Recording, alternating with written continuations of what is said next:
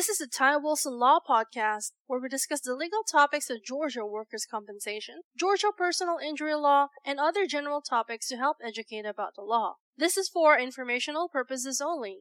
We do not represent you until we have a written agreement to do so. Our goal is to provide helpful information and to educate listeners. If you have a specific question on a Georgia legal topic, feel free to contact us toll free at 877 960 4585. Now, without further delay, here is Ty Wilson. What benefits am I entitled to under Georgia workers' compensation law?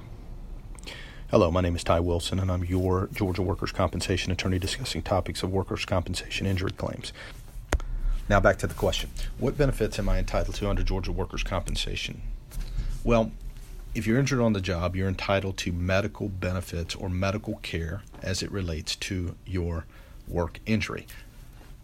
Workers' compensation is what is called a no fault system. So you don't have to prove that somebody was at fault. However, there is an obligation to prove that you were doing, uh, you were what's called in the course and scope of employment. You were doing the job you were hired to do.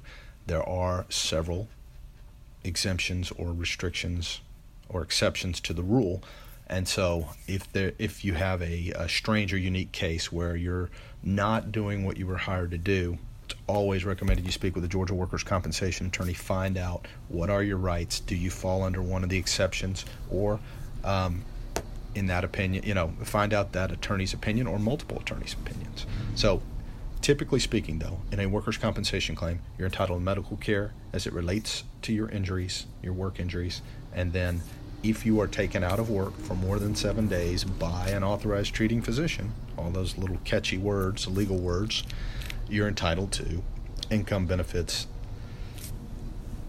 after the first seven days. And so the first seven days, they don't have to pay you anything check wise, but if you're taken out more than seven days, the second uh, the second week they're required to pay you income benefits based upon what's called your average weekly wage. We're going to do that audio in another in another uh, audio, and so we hope that you found this one helpful. If you have specific questions, come check out our other audios, come check out our videos, come check out our webpage at tywilsonlaw.com. And if you have any specific questions about a Georgia workers' compensation claim that you have, please don't hesitate to give us a call. Thank you. Thank you for listening. This has been the Ty Wilson Law Podcast.